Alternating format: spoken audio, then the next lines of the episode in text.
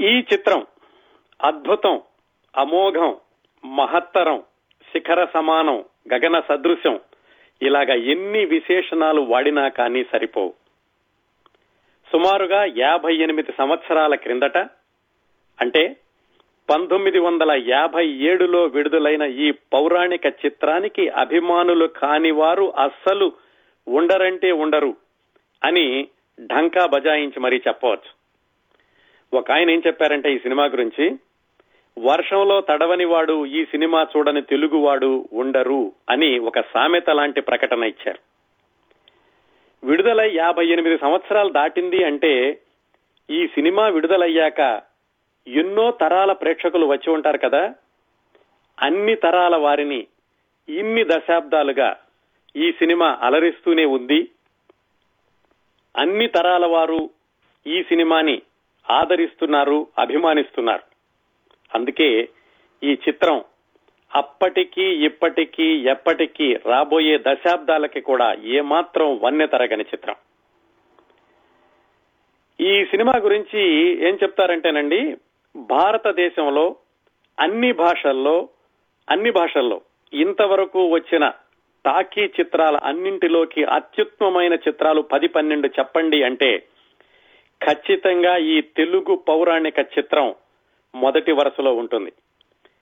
ఏ వార్తా సంస్థ ఎన్నిసార్లు సర్వేలు నిర్వహించినా మంచి సినిమాల గురించి చెప్పండి అంటే ఈ తెలుగు పౌరాణిక చిత్రం మొట్టమొదటి వరుసలో ఉంటుంది. మొన్న మొన్న అంటే రెండు సంవత్సరాల కిందట నిర్వహించిన సర్వేలో కూడా యాభై ఐదు సంవత్సరాల క్రిందట విడుదలైన ఈ సినిమానే ఉత్తమ చిత్రంగా ప్రేక్షకులు ఎన్నుకున్నారు. తెలుగువారి జీవన సంస్కృతిలో ఒక భాగంగా తెలుగువారి జీవన విధానంలో అవినాభావంగా అల్లుకుపోయిన పౌరాణిక చిత్రం ఇది. ఈ సినిమా తీసినటువంటి రోజుల్లో తెలుగు చలనచిత్ర సీమలో ఉన్న అతిరథ మహారథులైన నటీనటులందరూ కూడా ఈ సినిమాలో నటించారు. ఒక సినిమాకి పనిచేసే ఇరవై నాలుగు విభాగాలు అత్యంత సమర్థవంతంగా సమన్వయంతో పనిచేస్తే ఫలితం ఎలా ఉంటుందో ఈ చిత్ర విజయం నిరూపించింది. తరతరాలకి తెలుగు వారు పదిలపరుచుకోగలిగిన జ్ఞాపకాల పేటిక ఈ చిత్రం. తెలుగు చలనచిత్ర పరిశ్రమలో ఎవ్వరూ ఎప్పటికీ కదల్చలేని స్థిరమైన మైలురాయి ఈ చిత్రం. ఆ రోజుల్లోని అగ్రనటుణ్ణి దైవ సమానుణ్ణి చేసింది ఈ సినిమా. ఆయన చిత్రాన్ని క్యాలెండర్ల రూపంలో తెలుగు వారి పూజా మందిరాల్లోకి నడిపించింది ఈ సినిమా. ఈ సినిమాలోని విభాగాలన్నింటినీ ఏకత్రాటి మీద నడిపించిన కెప్టెన్ అంటే దర్శకుడికి తెలుగు చలనచిత్ర చరిత్రలో చెరిగిపోని స్థానం ఉంది. ఈ దర్శకుడు దర్శకత్వం వహించిన చాలా సినిమాల గురించి మనం గత కార్యక్రమాల్లో మాట్లాడుకున్నామండి. స్క్రీన్ ప్లే అంటే సినిమా కథకి వెండితెర అనువాదానికి పాఠ్య గ్రంథం అని ఈ సినిమాని పేర్కొంటూ ఉంటారు. సాధారణంగా సినిమా తారలకి అభిమానులు ఉంటారు కదా? ఈ సినిమాకి అభిమాన సంఘాలు ఉన్నాయండి అభిమానులు కాదు అభిమాన సంఘాలు. అగ్రస్థాయి హీరోలకి ఎలాగైతే అభిమాన సంఘాలు ఉంటాయో ఈ సినిమాకి కూడా అభిమాన సంఘాలు ఉన్నాయట అలాగే తెలుగు వారిని ఎవరినైనా ఈ సినిమా చూశారా అని అడగడం కాదు ఈ సినిమా ఎన్నిసార్లు చూశారు అని అడగాలి అని చెబుతారు ఈ సినిమాని అభిమానించే వాళ్ళందరూ. ఈ రోజు మనం విశేషాలు తెలుసుకోబోయే తెలుగు చిత్రం తెలుగువాడి ఆస్తి తెలుగువాడి సంతకం తెలుగువాడి జ్ఞాపకం తెలుగువాడి సర్వస్వం అనదగిన మహత్తర పౌరాణిక చిత్రం మాయాబజార్ కేవీ రెడ్డి గారి దర్శకత్వ ప్రతిభని ఎవరెస్టు శిఖరం అంత ఎత్తులో నిలిపిన చిత్రం ఈ మాయాబజార్ గత యాభై ఎనిమిది యాభై తొమ్మిది సంవత్సరాలుగా ఈ సినిమా చూసిన ప్రతిసారి ఒక కొత్త అనుభూతిని కలిగిస్తుంది అలాగే చూసిన ప్రతి దృశ్యం మళ్ళీ చూసినప్పుడు ఏదో కొత్త కోణం కనిపిస్తూ ఉంటుంది. ఈ కార్యక్రమం గురించినటువంటి విశేషాలని మనం ఈ వారం రాబోయే వారాలు కూడా కొన్ని అధ్యాయాలుగా విభజించి మాట్లాడుకుందామండి. ఎలాగంటే ఈ క్రమంలో మన విశేషాలు కొనసాగుతాయి. మొదటి అధ్యాయం సంక్షిప్తంగా చిత్రకథ. రెండో అధ్యాయం మన బాయా మజార్కి ముందు తర్వాత మన మాయాబజార్ అంటే ఇప్పుడు ఈ పంతొమ్మిది వందల యాభై ఏడులో విడుదలైన కేవీ రెడ్డి గారి మాయా బజార్కి ముందు తరువాత. మూడో అధ్యాయం నిర్మాత దర్శకుల నేపథ్యం. నాలుగో అధ్యాయం సినిమా నిర్మాణానికి ముందు ఎదురైన బాలారిష్టాలు. ఐదో అధ్యాయం ఎన్టీ రామారావు గారు శ్రీకృష్ణుడిగా ఈ సినిమాలో పాత్ర ధరించడం వెనకనున్నటువంటి కథనాలు. ఆరో అధ్యాయం ఇతర నటీనటుల ఎంపిక. ఏడవ అధ్యాయం షూటింగ్ చివరలో ఎదురైనటువంటి ఇబ్బందులు. ఎనిమిదవ అధ్యాయం కేవీ రెడ్డి గారి దర్శకత్వ ప్రత్యేకతలు. తొమ్మిదవ అధ్యాయం పింగళి నాగేంద్రరావు గారి పాటలు మాటల యొక్క విశిష్టత. పదవ అధ్యాయం సంగీతం. పదకొండవ అధ్యాయం ఛాయాగ్రహణం. పన్నెండవ అధ్యాయం కళాదర్శకత్వం. పదమూడవ అధ్యాయం ఈ సినిమా సాధించిన ఘన విజయం విశేషాలు. పద్నాలుగవ అధ్యాయం మాయాబజార్ జ్ఞాపకాలు ప్రత్యేకతలు. పదిహేనవ అధ్యాయం. ఈ పద్నాలుగు అధ్యాయాల్లో నేనేమైనా మర్చిపోయిన విశేషాలుంటే మీరు మిగతా శ్రోతలతోటి పంచుకుందరు గాని. అది పదిహేనవ అధ్యాయం మాయాబజార్తో శ్రోతల జ్ఞాపకాలు. ఈ విధంగా పదిహేను అధ్యాయాలుగా విభజించి ఈ కార్యక్రమాన్ని రెండు మూడు లేదా నాలుగు వారాలు మాట్లాడుకుందామండి. అయితే ఈ కార్యక్రమం ఈ పద్దెని పదిహేను అధ్యాయాలు అయ్యాక ఇది సమగ్రమైన కార్యక్రమం అని నేను చెప్పడం లేదండి. ఎందుకంటే మాయాబజార్ చిత్రాన్ని ఎన్నిసార్లు చూసినా కొత్తగా ఎలా కనిపిస్తుందో ఈ సినిమా గురించి ఎన్ని విశేషాలు చెప్పుకున్నా కొన్ని మిగిలిపోతూనే ఉంటాయి. అందువల్ల ఈ కార్యక్రమాన్ని సమగ్రమైన సంపూర్ణమైన కార్యక్రమం అనకుండా ఇది ఒక రెఫరెన్స్ కార్యక్రమంలా మిగిలిపోవాలి అని చాలా పుస్తకాలు వ్యాసాలు ఇంటర్వ్యూలు ఈ సినిమాతో ప్రత్యక్షంగా పనిచేసినటువంటి సింగితం శ్రీనివాసరావు గారితో రాత్రి మాట్లాడి ఆయన దగ్గర నుంచి సేకరించిన విశేషాలు ఇవన్నీ కలిపి ఈ వారం రాబోయే వారాల్లో పదిహేను అధ్యాయాలుగా మీ ముందుకి తీసుకురాబోతున్నాను. తెలుగువారి జీవన విధానంలో ఒక అవినాభావంగా కలిసిపోయినటువంటి చిత్రం మాయాబజార్ చిత్ర విశేషాలు. మొదటి అధ్యాయం సంక్షిప్త చిత్ర కథ. ఈ సినిమాలోని ప్రతి దృశ్యాన్ని ప్రతి సంభాషణని ప్రతి పాటని ప్రతి కోణాన్ని కూడా అర్ధరాత్రి నిద్రలో లేపిన అప్పచెప్పగలిగినటువంటి శ్రోతలు చాలా మంది ఉండే ఉంటారు. అందువల్ల మీ ముందు ఈ సినిమా కథ చెప్పడం కొంచెం సాహసమే. అంతేకాకుండా ఇంత అద్భుతమైనటువంటి సినిమాలోని కథని మనం పది నిమిషాల్లో చెప్పుకోవాలి అంటే ఆకాశాన్ని అద్దంలో చూపించడం లాంటిది సముద్రాన్ని ఒక చిన్న పాత్రతో కొలవడం లాంటిది. అయినా కానీ మనం భవిష్యత్తులో మాట్లాడుకోబోయేటటువంటి ఈ సంభాషణల్లో ఈ సినిమాకి సంబంధించిన దృశ్యాలు కొన్నింటిని మనం పేర్కొంటూ ఉంటాం కాబట్టి క్లుప్తంగా ఈ సినిమా కథ చెబుతాను. ఈ సినిమా రేవతి బలరాములు వాళ్ళ అమ్మాయి శశిరేఖ వాళ్ళతోటి ప్రారంభమవుతుంది. చిన్న శశిరేఖ జన్మదిన వేడుకలు జరుగుతూ జరుగుతున్నాయి. మేనత్ అయినటువంటి సుభద్ర బావైనటువంటి బాల అభిమన్యుడు వచ్చారు ఈ శశిరేఖ జన్మదిన వేడుకలకి. వేడుకలన్నీ కూడా రుక్మిణి కృష్ణులు ఆధ్వర్యం తీసుకుని ఆ జన్మదిన వేడుకలు నడిపిస్తున్నారు. ఆ శశిరేఖ జన్మదిన వేడుకలు అయిపోయాక మేనబావ వెళ్ళిపోతానంటుంటే శశి నేను కూడా తనతోనే వెళతానంటుంది. రేవతి బలరాములు బతిమాలి ఆ పెళ్ళిని ఆపేసేస్తారు. అక్కడ ఆ బాల శశిరేఖ బాల అభిమన్యుల మధ్యన అభిమానం ఉన్నది అనేటటువంటి విషయాన్ని దర్శకుడు చెప్పి చెప్పకుండా చెబుతారు. కాలం జరిగిపోయింది. శశి పెద్దదయ్యింది. అభిమన్యుడు కూడా అక్కడ పెద్దవాడయ్యాడు. ఇంకా ఆ పాండవుల వైపున ఏం జరుగుతోంది అంటే ధర్మరాజు రాజసూయోగం చేసి ఆ రాజసూయోగానికి వెళ్ళినటువంటి శ్రీకృష్ణుడికి కానుకలు ఇచ్చి పంపించాడు. బలరాముడికి శశిరేఖకి ఇవ్వమని బలరాముడికేమో సత్యపీఠాన్ని శశిరేఖకేమో ప్రియదర్శినిని ఇచ్చి పంపించాడు. ఆ ప్రియదర్శినిలో చూసినప్పుడు ఎవరికి ఇష్టమైన వాళ్ళు కనిపిస్తూ ఉంటారు. అందులో శశిరేఖ చూడగానే తనకి ఇష్టమైనటువంటి అభిమన్యుడు కనిపించాడు. అది ఆ దృశ్యం అయిపోయాక అక్కడ ఏం జరుగుతోందంటే హస్తినలో దుర్యోధనుడు విపరీతమైనటువంటి కోపంగా ఉన్నాడు. రాజసుయోగాన్ని పిలిచి ఆ మయసభలో తనకి జరిగినటువంటి అవమానానికి ఆయన చాలా కోపంతో ఉన్నప్పుడు ప్రతీకారంగా మాయాజూదంలో ధర్మరాజుని ఓడించి పాండవుల్ని అడవులపారు చేద్దామని శకుని చెబుతాడు. దాన్ని అమలు చేస్తారు. ఆ దృశ్యాలన్నీ మనకు కనిపించవు కానీ కథలో మనకి ఏమాత్రం ఇబ్బంది లేకుండా అర్థమైపోతూ ఉంటుంది.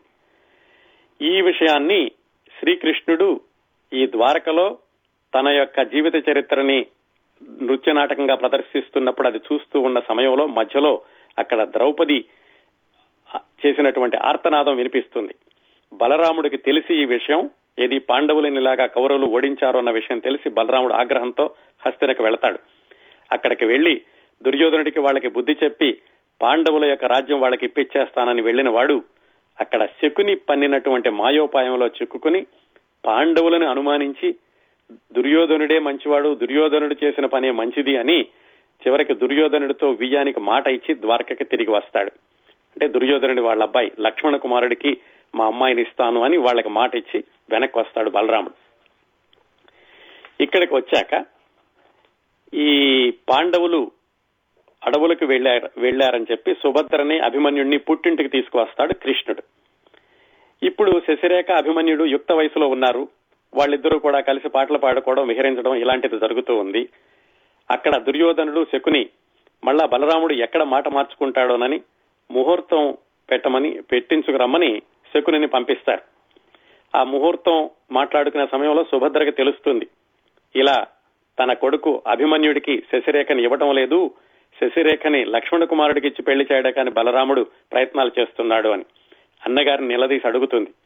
ఏమిటన్నాయా మరి మా అబ్బాయికి ఇస్తానన్నావు కదా మీ అమ్మాయిని మరి ఇప్పుడు దుర్యోధనుడికి ఇస్తున్నావు అని. రేవతి కూడా చెబుతుంది. వీళ్ళు రాజ్యభ్రష్టులైనటువంటి పాండవుల కంటే కూడా మనం రాజ్యం ఉన్నటువంటి దుర్యోధనుడికి ఇవ్వడమే మంచిది అని. బలరాముడు కూడా ఖచ్చితంగా చెబుతాడు మీ అబ్బాయికి ఇవ్వను నేను నేను దుర్యోధనుడు వాళ్ళ అమ్మాయికే ఇస్తూ దుర్యోధనుడు వాళ్ళ అబ్బాయికే ఇస్తున్నాను శశిరేఖని అని. సుభద్ర కన్నీళ్ళు పెట్టుకుని కృష్ణుడిని అడుగుతుంది చిన్నన్నయ్యని ఏమన్నాయా నువ్వైనా చెప్పు అని. శ్రీకృష్ణుడు జరగబోయేటటువంటి కథ అంతా ఆయనకి తెలుసు కాబట్టి ఓదార్చి సుభద్రని అభిమన్యుణ్ణి ద్వైతవనానికి తీసుకెళ్ళిపోమని ఒక రథసారథికి చెప్తాడు. కానీ రథసారథికి రహస్యంగా చెప్తాడు ద్వైతవనం కాదు ఘటోత్కచుడు ఆశ్రమానికి తీసుకెళ్ళమని ఘటోత్కచుడు ఆశ్రమానికి వెళతారు సుభద్ర అభిమన్యుడు.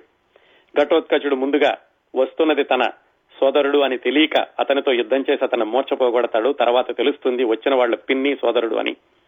వాళ్ళు ఘటోత్కచుడు ఆశ్రమంలో ఉండగా ఈ సుభద్ర హిడింబతో చెబుతూ ఉన్నప్పుడు తెలుస్తుంది ఘటోత్కచుడికి. ఇలాగా పాండవుల్ని కౌరవులు మోసం చేశారు. శశిరేఖ అభిమన్యుల వివాహం కూడా కాకుండా చేశారు వాళ్ళు అని. ఆయన చాలా కోపం తెచ్చుకుని ఘటోత్కచుడు నేను వెళ్ళి ముందు ద్వారకలో బలరాముడికి బుద్ధి చెప్తాను అంటాడు. అది మంచిది కాదు అని తల్లి పిన్ని చెప్పినప్పుడు అలాగైతే నేను వెళ్ళి కౌరవుల మీద దండెత్తుతాను అంటాడు. అది నువ్వు చేయాల్సిన పని కాదు నాయన. పాండవులు చేయాల్సిన పని అని పిన్ని చెబుతుంది. అప్పుడు కాకపోతే నువ్వు ఒక పని చెయ్యి. వెళ్ళి ఆ శశిరేఖను ద్వారక నుంచి తీసుకొచ్చేసేయి ఇక్కడ అభిమన్యుడికి ఇచ్చి పెళ్ళి చేద్దామని తల్లి చెబుతుంది. ఆ మాట విని ఇతను ద్వారక వెళ్ళి శశిరేఖని అక్కడి నుంచి తీసుకొచ్చేస్తాడు. అటువైపు నుంచి కౌరవులు ద్వారకకు వస్తారు పెళ్ళి కోసమని శశిరేఖతో లక్ష్మణ కుమారుడి పెళ్ళి కోసమని. అక్కడికి తాను మాయా శశిరేఖ వేషంలో వెళ్ళి వాళ్ళ నానా ఇబ్బందులు పెట్టి అక్కడ మాయా బజార్ను సృష్టించి చివరికి శకుని చేసినటువంటి మాయోపాయాన్ని శకుని పనినటువంటి నాటకాన్ని శకునితోటే సత్యపీఠం మీద ఎక్కించి తెలిసేలా చేసి బలరాముడు కూడా కనువిప్పు కలిగాక మొత్తాన్ని కౌరవులకు బుద్ధి చెప్పి పంపిస్తాడు. బలరాముడు ఘటోత్కచుడు అందరూ కూడా మళ్ళీ ఘటోత్కచుడు ఆశ్రమానికి వచ్చినప్పుడు అక్కడ శశిరేఖకి అభిమన్యుడికి వివాహం అవుతుంది. అందరూ కూడా ఘటోత్కచుడు చేశాడప్పుడు ఘటోత్కచుడిని పొగుడుతూ ఉంటారు. ఘటోత్కచుడు అంటాడు నేను కాదు నా వెనకాలండి నడిపించిందంతా శ్రీకృష్ణుల వారు అనగానే అందరూ కూడా శ్రీకృష్ణుని స్థుతిస్తూ ఉండగా కథ ముగుస్తుంది. ఇదండి మాయాబజార్ కథ.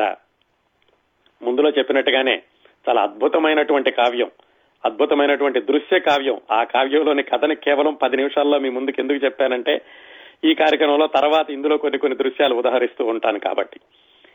ఈ కథలో ఏముంది? ప్రజలకందరికీ అంతగా నచ్చడానికి ఇన్ని దశాబ్దాలుగా నచ్చడానికి రాబోయే దశాబ్దాల్లో కూడా ఉండడానికి ఒకసారి పాండవులు కౌరవులు రేవతి బలరాముడు సుభద్ర అభిమన్యుడు శశిరేఖ వీళ్ళందరినీ పక్కన పెట్టి ఇంకో కథ చెప్తాను వినండి.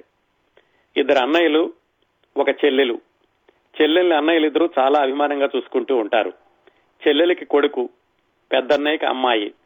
చిన్నప్పుడే వాళ్ళిద్దరూ అనుకున్నారు మేనబావ మరదలు వాళ్ళిద్దరూ పెళ్ళి చేద్దామని చిన్నప్పుడే అన్న అన్నగారు చెల్లెలికి మాట ఇచ్చాడు తర్వాత కాలక్రమంలో చెల్లెలు వాళ్ళకి ఇబ్బందులు ఎదురైనయి.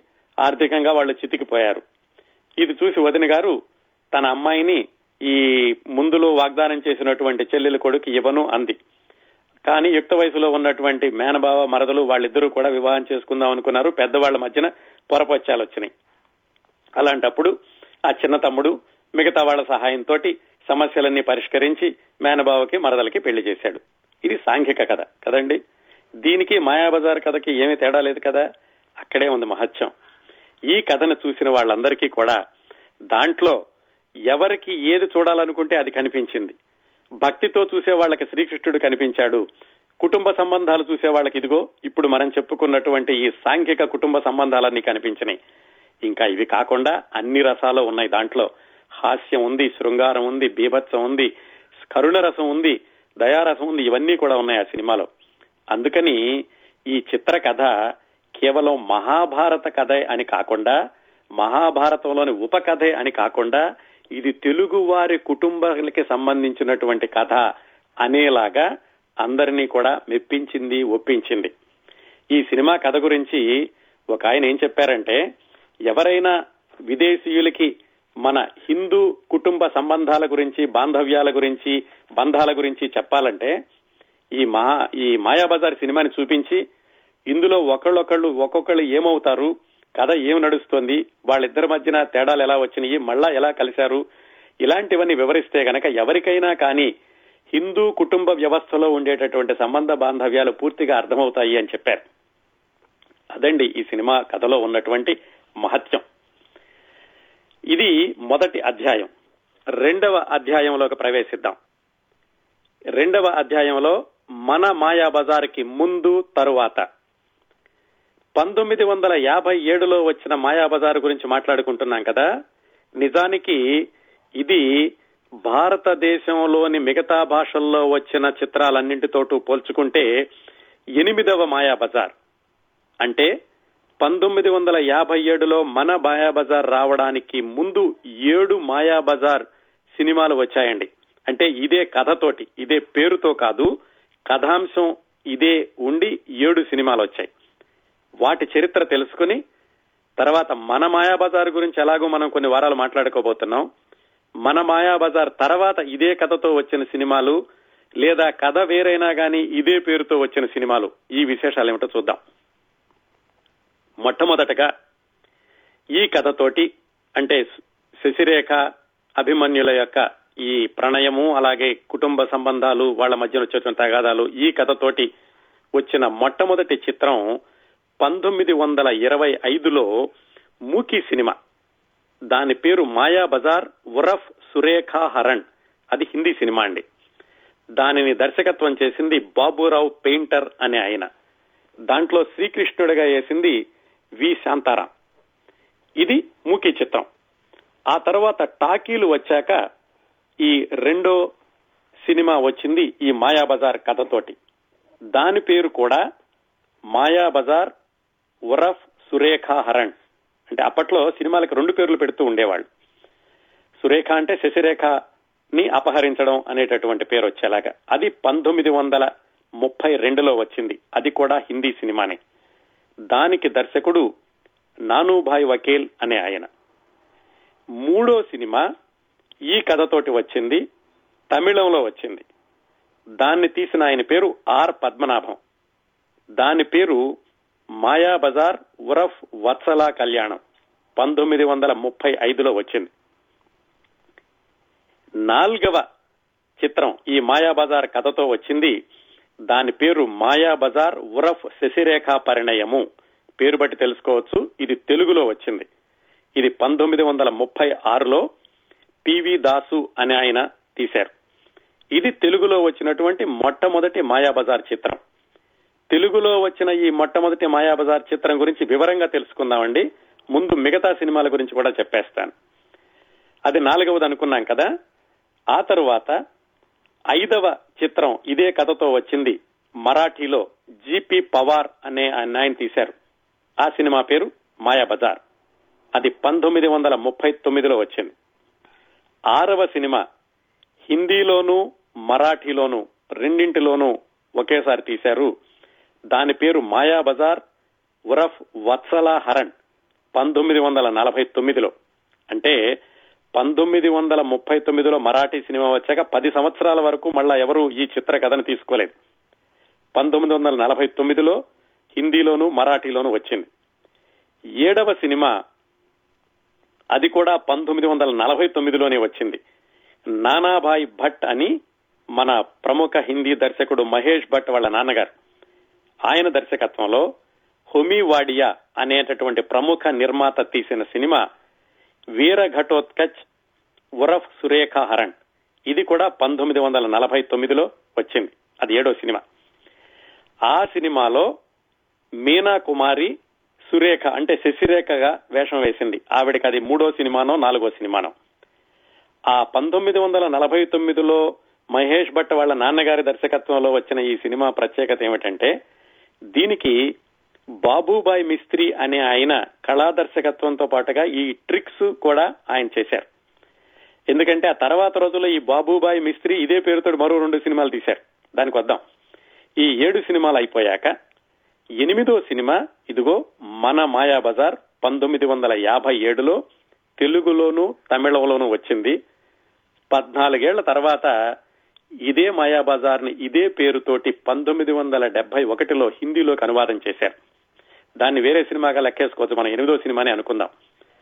తొమ్మిదవ చిత్రం అంటే మన మాయాబజార్ వచ్చాక బాబుబాయ్ మిస్త్రీ ఆయన ఈ మాయాబజార్ అనే చిత్రానికి దర్శకత్వం వహించారు. ఏది? పంతొమ్మిది వందల నలభై తొమ్మిదిలో వేరే ఆయన తీసినటువంటి చిత్రానికి కళా దర్శకత్వం వహించిన బాబుబాయ్ మిస్త్రీ పంతొమ్మిది వందల యాభై ఎనిమిదిలో అంటే మన మాయాబజార్ వచ్చిన సంవత్సరానికి ఆయన తెలుగు తమిళ కన్నడ భాషల్లో కూడా అనువాదమైనటువంటి హిందీ సినిమా దానికి ఆయన దర్శకత్వం వహించారు. ఆ తర్వాత పదవ సినిమా హిందీలోనే వచ్చింది. శాంతిలాల్ సోని అని వీర ఘటోత్కచ్ అనేటటువంటి సినిమా పంతొమ్మిది వందల డెబ్బైలో వచ్చింది. మళ్ళా పదకొండో సినిమా ఈ బాబుబాయ్ మిస్త్రి అన్నాయనే. ఏది? లోగడ రెండు సార్లు ఈ మాయాబజార్ చిత్రానికి పనిచేసినటువంటి బాబుబాయ్ మిస్త్రి. మళ్ళీ హిందీలోను గుజరాతీలోను కలర్లో తీసినటువంటి చిత్రం పంతొమ్మిది వందల ఎనభై నాలుగులో వచ్చింది. ఈ విధంగా ఈ మాయాబజార్ కథతోటి పూర్తిగా ఇదే కథతోటి పదకొండు సినిమాలు వచ్చినాయి భారతదేశంలోని అన్ని భాషల్లోనూ కలిపి. తెలుగులో మాట్లాడుకోవాలనుకుంటే పంతొమ్మిది వందల ముప్పై ఆరులో వచ్చిన మొట్టమొదటి సినిమా మనం మాట్లాడుకుంటున్న మన బజార్ పంతొమ్మిది వందల యాభై ఏడులో వచ్చిన సినిమా. ఇంతే కాకుండా ఈ కథలో ఉన్నటువంటి సన్నివేశాలు సందర్భాలు వేరే సినిమాలో ఎక్కువగా ఉన్నటువంటి చిత్రాలు ఒక రెండు ఉన్నాయండి. పంతొమ్మిది వందల అరవై ఎనిమిదిలో బలరాం శ్రీకృష్ణ అని ఒక సినిమా వచ్చింది. చంద్రకాంత్ గౌర్ అనే ఆయన దానికి దర్శకత్వం వహించారు. ఆ సినిమాలో ఈ సురేఖ కళ్యాణం ఎపిసోడ్ కూడా ఉంది అంటే శశిరేఖ కళ్యాణం ఎపిసోడ్ కూడా ఉంది. ఆ సినిమా పేరు బలరాం శ్రీకృష్ణ. ఘటోత్కచుడు ఆ కథ అంతా ఉంటుంది. అలాగే కొద్ది సంవత్సరాల క్రిందట సింగీతం శ్రీనివాసరావు గారు ఘటోత్కచుడు అని ఒక యానిమేషన్ చిత్రం తీశారు. దానిలో కూడా ఈ మా ఈ మాయాబజార్ కథ ఎక్కువగా ఉంటుంది. అలాగే ఘటోత్కచుడు గురించినటువంటి పాత్రలు ఎక్కువగా ఉంటుంది. ఆ విధంగా చూసుకుంటే పూర్తిగా మాయాబజార్ కథతో వచ్చిన పదకొండు సినిమాలు మాయాబజార్ కథలోని సన్నివేశాలను ఎక్కువగా వాడుకున్నటువంటి చిత్రాలు రెండు మొత్తం పదమూడు అనుకోవచ్చండి. ఇవి కాకుండా ఆ తర్వాత అంటే పంతొమ్మిది వందల ఎనభై తర్వాత మాయాబజార్ పేరుతో వచ్చినటువంటి సినిమాలు మాయాబజార్ కథ కాదండి ఆ పేరును మాత్రం వాడుకున్నటువంటి సాంఘిక చిత్రాలు మూడు ఉన్నాయి. పంతొమ్మిది వందల ఎనభై మూడులో సిఎస్ రావు అనే ఆయన ఇది లవకుశ చిత్రానికి సగం దర్శకత్వం వహించిన ఆయన. ఆయన దర్శకత్వంలో మరో మాయాబజార్ అనేటటువంటి సాంఘిక చిత్రం వచ్చింది. దానికి మాయాబజార్ కథకి ఏం సంబంధం లేదు. పంతొమ్మిది వందల తొంభై ఐదులో దాసరి నారాయణరావు గారు మాయాబజార్ అనేటటువంటి పేరుతోటే ఒక సాంఘిక చిత్రం తీశారు. ఆ కథ ఇదిగో ఈ మాయాబజార్ పౌరాణిక చిత్రానికి పూర్తిగా సాంఘిక అనువాదం. అప్పట్లో ఉన్నటువంటి అగ్రస్థాయి నటీనటులందరినీ కూడా పెట్టారు ఆయన. కానీ దురదృష్టవశాత్తు ఆ సాంఘిక మాయా బజారు ఏమాత్రం ప్రేక్షకుల దగ్గరికి చేరలేకపోయింది. ఒక విధంగా అది పూర్తిగా అపజయం పాలైన చిత్రంగా మిగిలిపోయింది. పంతొమ్మిది వందల తొంభై ఐదులో వచ్చిన దాసనారాయణరావు గారి సాంఘిక మాయాబజార్. రెండు వేల ఆరులో ఇంద్రగంటి మోహన్ కృష్ణ గారి దర్శకత్వంలో మాయాబజార్ అని ఇంకో చిత్రం వచ్చింది. రాజా భూమిక. కానీ దానికి మళ్ళీ మన మాయాబజార్కి ఏం సంబంధం లేదండి. కేవలం ఆ పేరు మాత్రమే వాడుకున్నారు. ఇదిగో ఇన్ని సార్లు వచ్చిందండి మాయాబజార్ పేరు కానీ మాయాబజార్ కథ కానీ. మరి మన మాయాబజార్కి రాబోయే ముందు మన తెలుగు వాడే తీసినటువంటి మొట్టమొదటి మాయాబజార్ గురించి తప్పనిసరిగా మాట్లాడుకోవాలి. ఎందుకంటే ఆ చిత్రానికి కూడా చాలా ప్రత్యేకతలు ఉన్నాయి మొట్టమొదటి మాయాబజార్ గురించి మాట్లాడుకోవాలంటే మనం మా ఊరు వెళ్ళాలండి. మా ఊరంటే బందరు మచిలీపట్నం. మచిలీపట్నంలో ఆ రోజుల్లో అంటే పంతొమ్మిది వందల ఇరవై ప్రాంతాల్లో పినపాల వెంకటదాసు అని ఒక ఆయన ఉండేవాళ్ళు. పివి దాసుగా ఆయన తర్వాత ప్రసిద్ధి చెందారు. ఆయన ఆ ఊళ్ళో వ్యవసాయం చేస్తూ ఉండేవాళ్ళు. కానీ వ్యాపారం అంటే ఆయనకి చాలా ఆసక్తి. నెల్లూరులో వాళ్ళ బావగారు ఉంటే ఆయన దగ్గరికి వెళ్ళారు. నెల్లూరులో వాళ్ళ బావగారు కిరోసిన్ ఏజెన్సీ ఉండేది. అక్కడ గుమస్తా ఉద్యోగం చేశారు. వాళ్ళ బావగారి దగ్గర ఈ పివి దాస్ గారు. ఇదంతా ఇప్పుడు పంతొమ్మిది వందల ఇరవై పంతొమ్మిది వందల పదిహేను ప్రాంతాల్లోనండి. అక్కడ గుమస్తా ఉద్యోగం చేస్తూ ఆ కిరసనాయిల్ ఏజెన్సీ గురించినటువంటి ఈ ఆ లోతుపాతులంతా తెలుసుకున్నారు. ఆయన బందరు వచ్చేసి మళ్ళీ కృష్ణా జిల్లాలో బర్మా షెల్ ఇది పెట్రోల్ బంక్ ఏజెన్సీ తీసుకున్నారు. తీసుకుని దాంట్లో బాగా స్థిరపడ్డారు. ఆ తర్వాత ఐస్ ఫ్యాక్టరీ పెట్టారు. సోడా ఫ్యాక్టరీ పెట్టారు. వ్యవసాయం ఎలాగో ఉండనే ఉంది. ఈ విధంగా వ్యాపారంలో బాగా డబ్బులు గడించారు. ఆ సమయంలో సినిమాలు అప్పుడప్పుడే వస్తూ ఉన్నాయి. సినిమా థియేటర్లు కూడా అప్పుడప్పుడే కడుతూ ఉన్నారు. ఆ ఈయన బాగా సంపాదించాక ఆయనకి నాటకాలు సినిమాల మీద బాగా ఆసక్తి ఏర్పడింది. దాంతో అప్పట్లో ఉన్నటువంటి రంగస్థల కళాకారులు వాళ్ళతోటి పరిచయాలు కూడా పెరిగినాయి. మళ్ళా ఈ వ్యాపారాన్ని విస్తరించుకుందాం అనే ఉద్దేశంతో ఆయన బందర్లో మినర్వా టాకీసు రేపల్లెలో కృష్ణ టాకీసు అని కట్టారు. నేను చదువుకునే వరకు కూడా ఉండేది బందర్లో మినర్వా టాకీస్. మరి కొద్ది కాలం క్రితం కూడా ఉంది. మరి ఇప్పుడు ఉందో లేదో తెలియదు కానీ రేపల్లెలో కృష్ణ టాకీస్ అయితే ఉందని ఆ మధ్యన ఎవరో శ్రోతలు కూడా చెప్పారు. ఈ థియేటర్లు కట్టాక థియేటర్లో సినిమా ఆడించాక ఆయనకి మరింతగా వ్యాపారంలో ఉన్నారు కాబట్టి మరింతగా విస్తరించాలని చెప్పి మద్రాసు వెళ్ళారు మద్రాసు వెళ్ళి అక్కడ కొంతమంది ఈ బిజినెస్ మ్యాగ్నెట్స్ తోటి ఆయన పరిచయాలు పెంచుకుని ఎస్డి స్వామి సారథి జయంతిలాల్ ఠాకూర్ అని ఈ ఉత్తర భారతదేశానికి చెందిన వ్యాపారస్తులతోటి పరిచయం పెరిగాక వాళ్ళందరితో కలిసి ఆయన వేల్ పిక్చర్స్ అనే పేరుతోటి ఒక స్టూడియో కట్టారు. ఈ వేల్ పిక్చర్స్ అని ఎందుకు పెట్టారు? తెలుగు పేరు ఎందుకు పెట్టలేదు? ఆయన చాలా తెలివిగలవాడు మనం మద్రాసులో తీస్తున్నాము తమిళులందరూ ఉంటారు కాబట్టి వాళ్ళని కూడా ఆకట్టుకునే పేరు ఉంటే బాగుంటుందని వేల్ పిక్చర్స్ అనే పేరుతో స్టూడియో కట్టారు. ఆయన చేసినటువంటి మహత్తరమైన ప్రయోగం అనుకోండి మహత్తరమైన ఉపయోగం అనుకోండి దక్షిణ భారత చిత్ర పరిశ్రమకి ఏమిటంటే ఆ స్టూడియో కట్టాక సినిమా తీద్దాం అనుకున్నప్పుడు ముగ్గురిని బొంబాయి నుంచి తెచ్చుకున్నారండి. ఆ ముగ్గురు ఎవరంటే K. Ramanath A K Shekhar Murugadoss అన్నవాళ్ళు. వాళ్ళు ముగ్గురు కూడా బొంబాయిలో మన శాంతారాం గారి దగ్గర వాళ్ళు ఆ శాంతారాం గారి దగ్గర పనిచేశారు ఆయన యూనిట్లో వాళ్ళ ముగ్గురిని తీసుకొచ్చి ఈయన సినిమా నిర్మాణం ప్రారంభించారు. ఈ ముగ్గురులోనూ రామనాథ్ ఏకే శేఖర్ అన్న వాళ్ళు మన బిఎన్ రెడ్డి గారికి ఆ తర్వాత ఇప్పుడు మనం మాట్లాడుకుంటున్న మాయాబజార్ దర్శకుడు కేవీ రెడ్డి గారికి దర్శకత్వంలోనూ స్క్రీన్ ప్లేలోనూ ప్రాథమిక పాఠాలు నేర్పిన వాళ్ళు. ఆ రామనాథ్ శేఖర్ అన్నవాళ్ళే ఆ తర్వాత నాగయ్య గారితో కలిసి పనిచేశారు. అలాగే మన బిఎన్ రెడ్డి గారి సినిమాలకి పనిచేశారు. ఆ తర్వాత కేవీ రెడ్డి గారు కూడా వాళ్ళ దగ్గర పనిచేశారు. ఆ తర్వాత వాళ్ళు జెమినీ స్టూడియోకి వెళ్ళి జెమినీ పిక్చర్స్లో పనిచేశారు. మనం రెండు వారాల కిందట ఆదుర్తి సుబ్బారావు గారి గురించి మాట్లాడుకున్నప్పుడు ఆయన పనిచేసిన కల్పన చిత్రానికి కూడా ఈ రామనాథ శేఖర్ అన్న వాళ్ళు పనిచేశారు.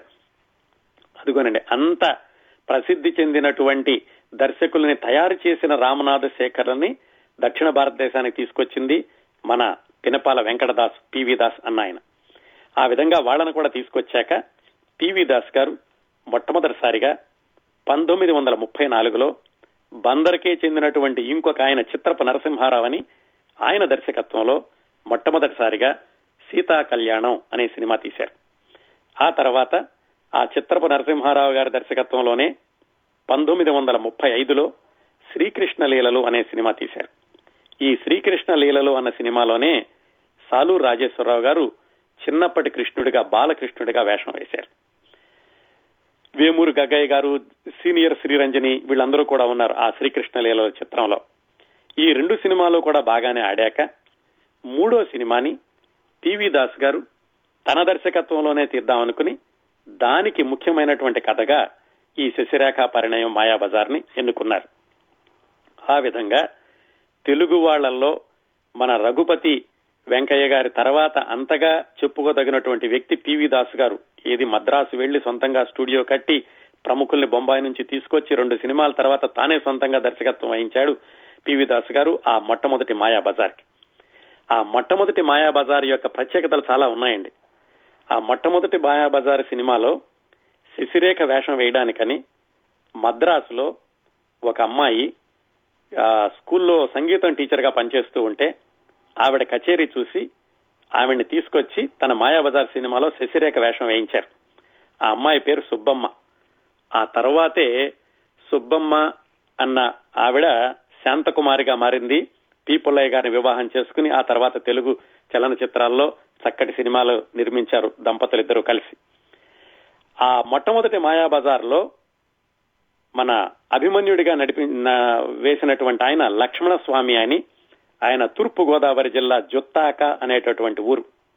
వాళ్ళ నాన్నగారు సంగీత విద్వాన్ అవడంతో ఈయన కూడా సంగీతం నేర్చుకుంటూ ఉండేవాడు లక్ష్మణ స్వామి అన్న ఆయన.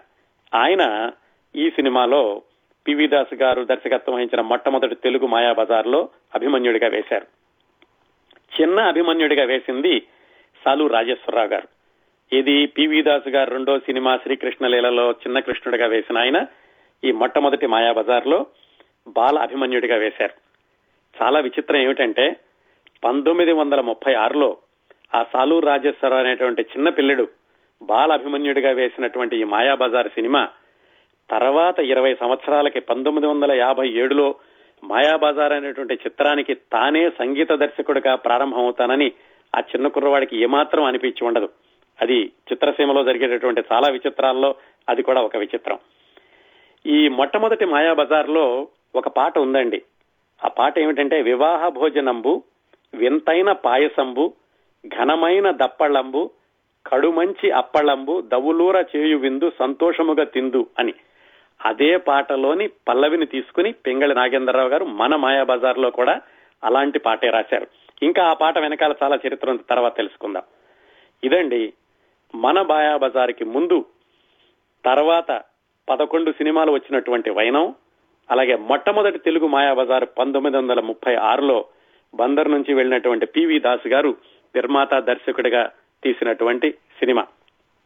చిన్న విషాదం ఏమిటంటే ఈ పివి దాస్ గారు ఈ మాయాబజార్కి దర్శకత్వం నిర్మాత అనుకున్నాం కదా ఆ సినిమా నిర్మాణ దశలో చిట్ట చివరిలో ఉండగా సినిమా విడుదలవడానికి ముందే ఆయన మరణించారు. తన విజయాన్ని కూడా ఆయన చూసుకోలేదు. కానీ ఆ సినిమా చాలా బ్రహ్మాండంగా ఆడిందండి ఆ రోజుల్లో. ఇది మన మాయాబజార్ చిత్ర విశేషాల్లో రెండవ అధ్యాయం ముగిసింది. మనం మూడవ అధ్యాయాన్ని వచ్చే వారం ప్రారంభిద్దామండి.